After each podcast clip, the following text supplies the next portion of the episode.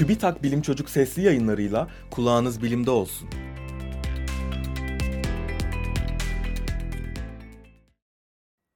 Antarktika buzullarından kopan buzdağı.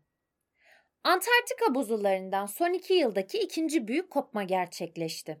150 metre kalınlığındaki Brant buz sahanlığından 1550 kilometre karelik buzdağı koptu. Kopmanın küresel iklim değişikliğiyle bağlantılı olmadığı düşünülüyor. Dünyamız uzaydan bakıldığında masmavi sularla kaplı bir gezegen.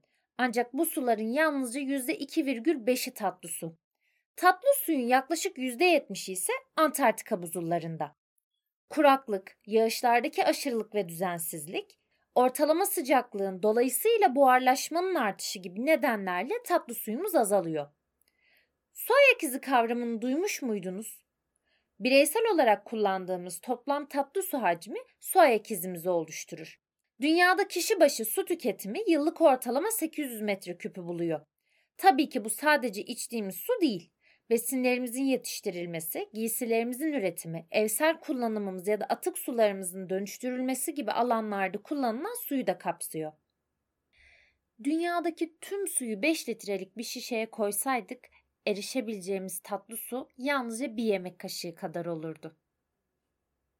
Satın aldığımız bir tişörtün üretiminden bize ulaşana dek yaklaşık 2500 litre su kullanıldığını biliyor musunuz? Yani bir tişörtün su ayak izi 2500 litre su. Su ayak izinizi azaltmak için bazı tüketim alışkanlıklarınızı gözden geçirmeye ne dersiniz?